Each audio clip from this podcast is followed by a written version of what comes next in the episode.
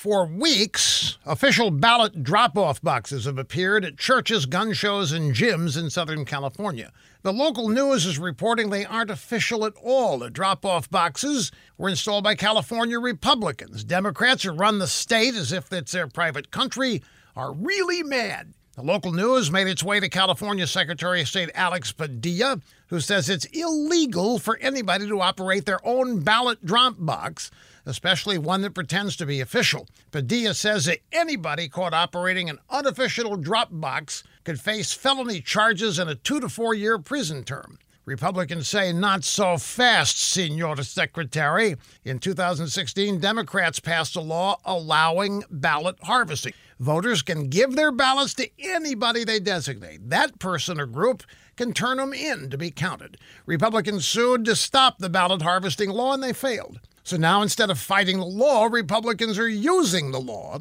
to harvest ballots into these designated ballot boxes. The Democrats' heads, they are exploding out there. Alex Padilla and his fellow Democrats support ballot harvesting when they are collecting the ballots. When Republicans do it, huh, they're threatened with jail. Two sets of rules one for Democrats, the other for Republicans, separate and unequal. This is what it's like to live in a Democrat banana republic. When, are people going to figure? Why, why do I have to keep telling people this?